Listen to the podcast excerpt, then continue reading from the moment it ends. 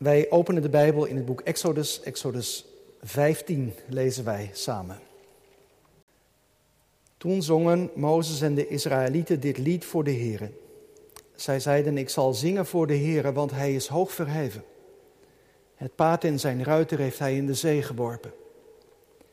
De Heere is mijn kracht en lied, hij is mij tot heil gewijst. Dit is mijn God, hem verheerlijk ik. De God van mijn vader, hem roem ik.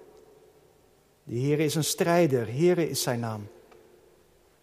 De wagens van de farao en zijn leger heeft hij in de zee geworpen. De besten van zijn officieren zijn verdronken in de Schelfzij. De watervloeden hebben hem bedolven. Ze zijn als een steen in de diepte gezonken. Uw rechterhand, heren, was heerlijk in macht. Uw rechterhand, heren, verpletterde de vijand. In uw grote majesteit wierp u te neer wie tegen u opstonden. U zond uw brandende toren die hen als stoppels verteerde. Door de adem van uw neus is het water opgehoopt. De stromen stonden als een dam. De watervloeden zijn gestold in het hart van de zee. De vijand zei ik achtervolg hen, haal hen in, deel de buit. Mijn verlangen wordt aan hen vervuld. Ik trek mijn zwaard, mijn hand roeit hen uit. Maar u hebt met uw adem geblazen. De zee heeft hen bedolven. Zij zonken als lood in machtige watermassa's. Wie is als u onder de goden, heren? Wie is als u verheerlijkt in heiligheid, ontzagwekkend in lofzangen, u die wonderen doet? U strekte uw rechterhand uit en de aarde verzwolg hen. U leidde in uw goede tierenheid dit volk dat u verlost hebt. U leidde hen zachtjes door uw kracht naar uw heilige woning. De volken hebben het gehoord, zij sidderden. Angst heeft de inwoners van Filistea aangegrepen. Toen werden door schrik overmand de stamhoofden van Edom, de machthebbers van Moab, greep huivering aan. Alle inwoners van Canaan smolten weg van angst. Op hen viel verschrikking en angst. Door de grootheid van uw arm verstomden zij als een steen. Terwijl uw volk, heren, er doorheen trok. Terwijl dit volk dat u verworven hebt, er doorheen trok. U zult hen brengen en planten op de berg die uw heiligdom is. Uw eigendom is uw vaste woonplaats die u gemaakt hebt, heren. Het heiligdom, heren, dat uw handen gesticht hebben. De Heere zal regeren voor eeuwig en altijd. Want het paard van de farao met zijn strijdwagens en zijn ruiters waren in de zee gekomen en de Heer had het water van de zee over hen doen terugvloeien. Maar de Israëlieten gingen op het droge, midden in de zee. Mirjam, de profetes, de zuster van Aaron, nam een tamboerijn in haar hand. En al de vrouwen gingen achter haar aan, met tamboerijnen en in rijdans. Toen zong Mirjam hun ten antwoord, zing voor de Heer, want hij is hoog verheven. Het paard en zijn ruiter heeft hij in de zee geworpen. Tot zover de lezing uit de Bijbel. Dit zijn de woorden van God. Amen. Broeders en zusters, u thuis, hier in de kerk, gemeente van Christus. Hoofdstuk 14 van het boek Exodus beschrijft de doortocht door het water van de Schelfzij. Israël wordt gered en de vijanden vergaan. Aan het slot van hoofdstuk 14 lees je in de versen 30 en 31. Zo verloste de Heere Israël op die dag uit de hand van de Egyptenaren. En Israël zag de Egyptenaren dood aan de oever van de zee liggen. Toen zag Israël de machtige hand die de Heere tegen de Egyptenaren gekeerd had. En het volk vreesde de Heere en geloofde in de Heere en in Mozes zijn dienaar. Het volk vreesde de Heere en geloofde. Hoofdstuk 15, het hoofdstuk waar het vanmiddag over gaat, kun je zien als een reactie op wat God heeft gedaan. Als een vertolking en een verklanking van de inhoud van dat geloof, waar het vorige hoofdstuk mee afsluit. Mozes, hij heft een lied aan en de Israëlieten die stemmen in. Het moet een machtig, indrukwekkend koor geweest zijn. Duizenden en duizenden stemmen zingen de lof van God. Als je het je indenkt, dan realiseer je eens te meer hoezeer wij dat nu missen. Om juist in deze tijd van Pasen in de gemeente God de lof te kunnen zingen. Dat is verschrikkelijk zwaar, zo beleef ik dat zelf in ieder geval. Hier wordt uit duizenden monden een lied aangeheven voor God. Ik wil er met u en jou vanmiddag wat preciezer doorheen gaan. En als je kijkt naar het lied, dan valt het volgens mij in twee delen uiteen.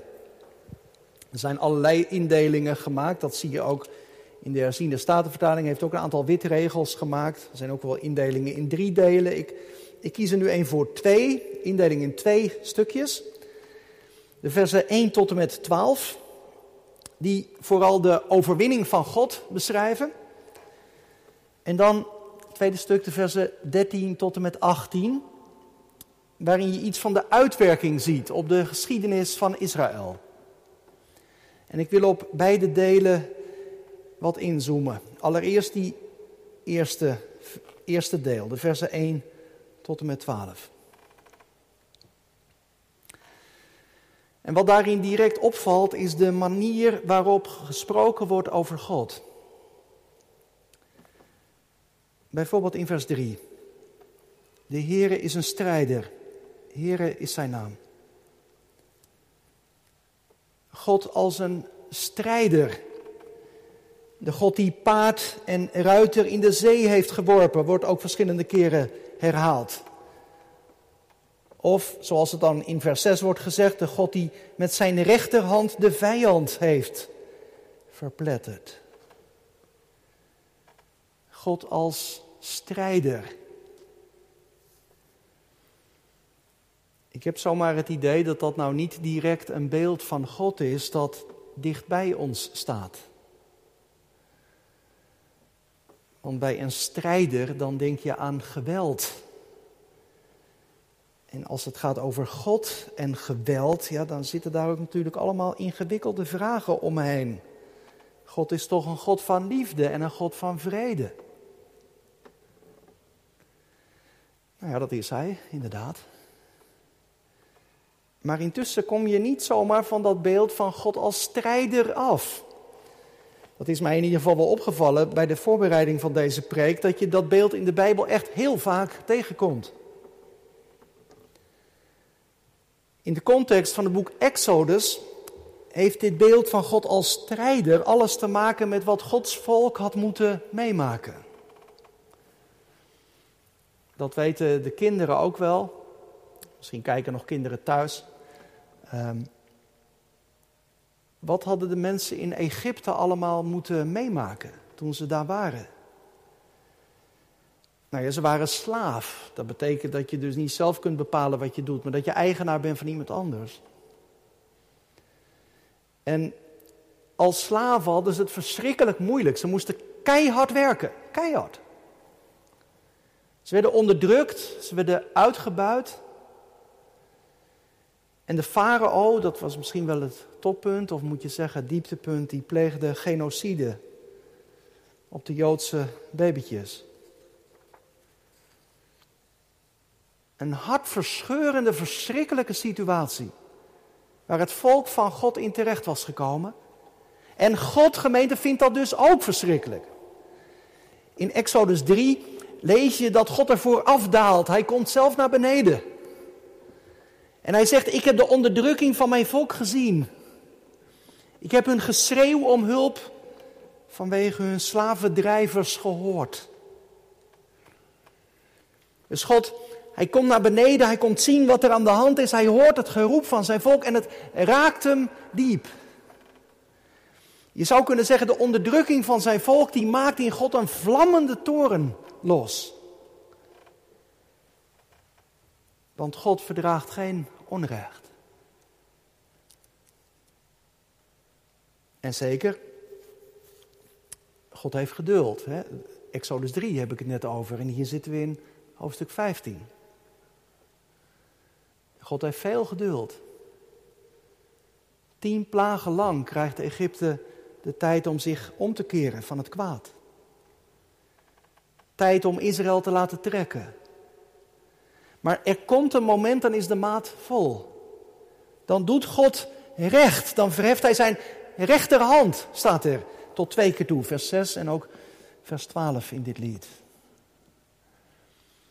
En de rechterhand, ja, als u een beetje bekend bent met het Bijbelse taalgebruik, dan weet u, de rechterhand, dat is de hand waarmee God altijd zijn machtige daden doet. Denk aan Psalm 118, de paaspsalm. Gods rechterhand is hoog verheven. Die rechterhand van God, die, die laat iets zien van, van zijn macht, zijn almacht. Hij verheft zijn hand en als de tijd vol is, dan doet hij het kwaad weg. Israël ontvangt bevrijding. Het water splijt en droogvoets komt het volk aan de overkant.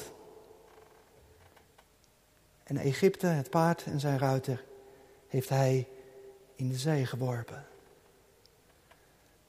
Ze zinken staat er als een steen naar de diepte.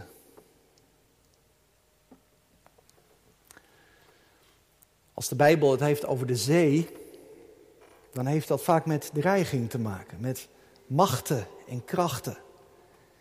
Dat is ook de achtergrond van vers 5, waar het gaat over de watervloeden en de diepten. Dat zijn woorden die iets uitdrukken van opstandige machten tegen God. Dat zie je vaak in de Bijbel. Dat, dat het water niet zomaar water is, maar altijd ook iets uitdrukt van de machten die zich tegen God verzetten. Dat zit bijvoorbeeld in Psalm 93, die we zo horen. De wateren verheffen zich. Of denk aan Jezus. Telkens als Jezus zich op het water begeeft, dan begint het te stormen. Dan komen, om zo te zeggen, de machten van de hel in beweging. En proberen Jezus naar de ondergang te jagen.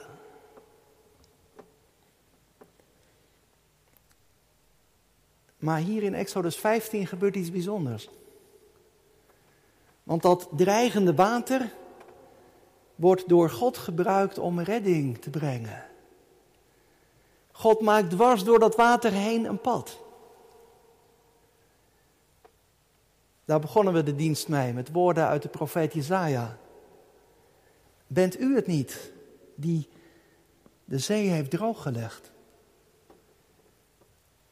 Die de diepte van de zee gemaakt heeft tot een weg, zodat de verlosten erdoor konden gaan. God baant een weg door het water heen, zo machtig is hij. En het kwaad hier in de vorm van de farao, de paarden en de ruiters, het wordt overwonnen. De doortocht door de Rode Zee en de dood van Egypte is al heel vroeg verbonden ook met de doop. Het klinkt straks ook weer als wij gaan bidden, voorafgaand aan de bediening van de doop. Barmhartige God en Vader, u hebt door de verwoestende wateren van de zondvloed heen Noach en de zijnen gered. En u hebt door de wateren van de Rode Zee heen uw volk Israël verlost. U geeft ook ons en onze kinderen als erfgenamen van uw verbond deel aan uw koninkrijk door het water van de doop heen. Dus die doortocht door het water heen, die maakt iets zichtbaar van de redding van God. Toen aan Israël, maar vandaag ook aan ons en onze kinderen. Christus die kwam er om zo te zeggen wel in om. In het water van de dood. Hij werd erdoor bedolven. Door de zonde en de schuld, door het kwaad en de dood. Maar hij is er ook uit opgestaan. En omdat Hij leeft, mogen ook wij leven. Worden wij met Christus door het water van de dood heen gehaald. Wij en onze kinderen, vandaag Maarten en Elin. En nee, daar hebben ze zelf niet voor gekozen. Daar heeft niemand van ons voor gekozen. We hebben dit gedeelte deze week ook met elkaar gelezen tijdens het doopgesprek. En toen, toen, toen zei een van jullie ook, dat valt mij nou zo op, dat alle nadruk hier ligt op wat God doet. Ik zei net al, hè, die tekst aan het eind van hoofdstuk 14, daar gaat het nog over Mozes. Ze geloofden in de Heer en in Mozes zijn dienaar. Nou, Mozes die is er ook al lang niet meer in hoofdstuk 15. Om zo nou, die is wel aan het zingen, maar die heeft niks bijgedragen aan de redding. En, en ik kwam dat, die gedachte ook in allerlei commentaren tegen. God is the sole agent of salvation. God is de enige die de redding bewerkt. God alleen. Alleen door zijn macht en majesteit, alleen door zijn liefde en trouw komen we aan de overkant. Niet door iets in onszelf. Het is helemaal uit God. Dat is ook het prachtige van de kinderdoop. Jullie kinderen hebben nergens om gevraagd. En toch, God heeft ze opgezocht en zoekt ze ook vanmiddag op. En hij haalt ze, om zo te zeggen, door het water heen.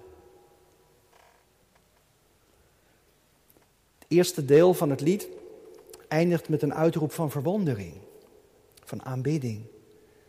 Moet je maar kijken in vers 11. Wie is als u onder de goden, heren? Wie is als u verheerlijkt in heiligheid?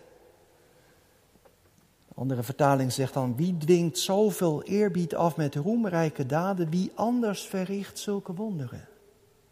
Wie is als u, zegt Mozes. En het antwoord moet natuurlijk zijn: ja, niemand, niemand is als u. En ik dacht, wat zou het nou mooi zijn als onze kinderen dat van jongs af aan zouden leren. Als ze dat in jullie als ouders zien, in ons als gemeente. Dat er heel veel kwaad is in deze wereld, heel veel zonde, heel veel pijn. Dat zullen ze bij het opgroeien allemaal zelf wel ontdekken. Maar dat er een God is die daarboven staat. Een God die wonderen doet. Een God die onvergelijkbaar is in macht, in majesteit, in liefde. Dat moeten ze horen. Net als wij trouwens allemaal telkens weer. Wie is als u onder de goden, heren? Niemand, niemand is als u. U bent de enige die redding geeft. God loof. Tweede deel van het lied, dat trekt als het ware de lijnen door.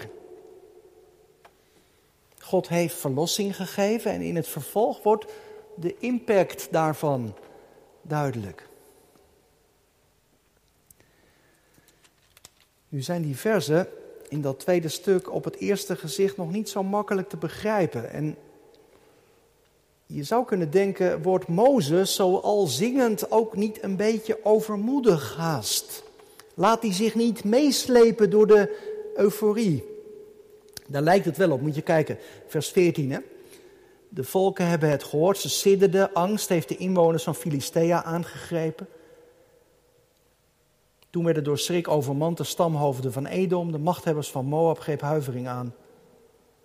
Alle inwoners van Canaan smolten weg van angst. Dat is een beetje apart natuurlijk, want het lijkt nu net of die Filistijnen en die Canaanieten zo eh, bijna bij dat water ook stonden en hebben gezien wat er gebeurde. Terwijl het in ieder geval nog wel 40 jaar duurt voordat het volk daar terecht komt.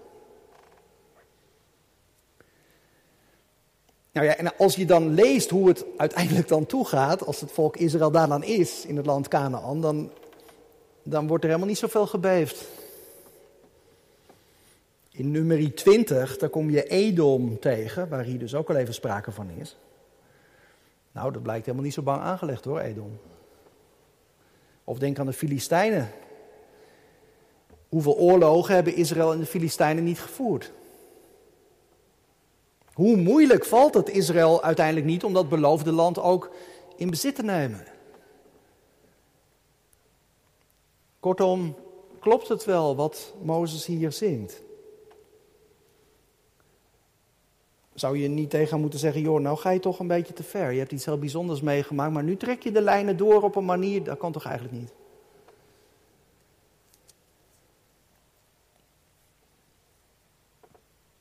Ja, toch denk ik dat er hier iets anders aan de hand is. Inderdaad, al zingend worden door Mozes de lijnen doorgetrokken. Vanuit het verleden, vanuit wat er gebeurd is naar de tijd die komt. Je zou dit lied daarom ook wel als een profetisch lied kunnen zien. En het beeld is dan dat als God inderdaad de God is die Egypte verslagen heeft, als Hij de God is die de machten van de dood en van de ondergang kan breken, als Hij zelf de weg gebaand heeft door de diepte heen, en dat heeft Hij gedaan, nou dan zal Hij dat ook in de toekomst doen. En Gods, Gods resultaten uit het verleden bieden garantie voor de toekomst. Hij zal in de toekomst ook zijn volk niet loslaten. En uiteindelijk zal iedereen ook zich buigen voor dat volk. Of beter gezegd voor de God van dat volk. Een profetisch lied. En dit lied, gemeente, nodigt mensen uit om, om dit perspectief ook over te nemen. Door steeds opnieuw deze woorden te zingen. Zo, zo is het ook gegaan. Dit lied heeft een grote betekenis gehad voor Israël. Het is de eeuwen door telkens weer door mensen op de lippen genomen. In steeds andere situaties bleek het actueel. Want die verdrukking in Egypte, ja, die stond niet op zichzelf. In de geschiedenis van Israël is het volk steeds weer bestreden, aangevallen, gekleineerd, vertrapt. Maar zingt Mozes voor, bewaar dit perspectief. Vergeet niet, de Heere is God. Wie is als Hij? Eerder, toen het volk nog voor de schelfsteen stond, toen had Mozes gezegd, hoofdstuk 14, vers 14, Hij zal voor u strijden. Hij zal jullie veilig thuis brengen. De strijd en de overwinning, die zijn aan Hem. Nou, alles, alles gemeente balt zich samen in die laatste woorden van het lied. Vers, 15, vers 18, de Heere zal regeren voor eeuwig en altijd. Dat zijn woorden die echt heel vaak voorkomen in de Bijbel. Met name in het boek van de Psalmen. Maar dit is de allereerste keer. De Heere zal regeren voor eeuwig en altijd. Dus toen, vandaag en tot in eeuwigheid. Hij regeert Israël. En door Christus regeert Hij ook ons ook jou, uw leven. En ik besef dat zijn hoge woorden. Soms kruipt de twijfel in je hart omhoog. Misschien sta je zelf voor het water en je ziet geen uitweg. Je denkt, is God er wel? Is die wel zo machtig als de Bijbel hem tekent? Kan ik wel van hem op aan? Ik moest denken aan iemand die ik ooit bezocht in de gemeente. Ze was al heel lang ziek. En ondanks allerlei behandelingen greep de ziekte steeds verder om zich heen. Maar van een van haar kleinkinderen had ze een mooie tekst gekregen. Er stond, een bordje aan de muur had ze opgehangen. Twijfel in het donker nooit aan wat je in het licht hebt gezien. Twijfel in het donker nooit aan wat je in het licht hebt gezien. Dat is waarom Mozes dit lied ons op de lippen legt. Met de bedoeling om het steeds weer te zingen. In mooie dagen, als het licht is, maar ook in het stikdonker. Het donker kan verbleken door psalmen in de nacht, zingt een lied. De muren kunnen vallen, zing dan uit alle macht. Want God regeert. Jezus Christus, Hij is koning tot in eeuwigheid. Er is nog één ding. Dat lied van Mozes, dat komt nog één keer terug. Je leest erover in het laatste Bijbelboek. Ook daar staan mensen bij de zee. Johannes de apostel zegt: Ik zag iets als een glazen zee gemengd met vuur. En de overwinnaars stonden bij die zee met cieters van God. En staat er dan in Openbaring 15. En ze zongen het lied van Mozes, de knecht van God, en het lied van het Lam met de woorden: Groot en wonderbaarlijk zijn uw werken, Heere Almachtige God. Rechtvaardig en waarachtig zijn uw wegen, Koning van de Heiligen. Wie zou u niet vrezen, Heere, en uw naam niet verheerlijken? Immers, u alleen bent heilig. Want alle volken zullen komen en u aanbidden. Daar gaat het vast en zeker naartoe. Dat iedereen zal knielen voor hem. Dat hij zijn koninkrijk voor altijd zal vestigen. Dat al het kwaad en al het onrecht, alle ziekte, alle pijn voor goed worden weggedaan. De Heere zal regeren voor eeuwig en altijd. Bewaar die woorden in je hart. Bezing ze in het lied. En vertel ze door aan je kinderen. En aan wie het ook maar horen wil. Eer aan de Vader en aan de Zoon en aan de Heilige Geest. Halleluja. Amen.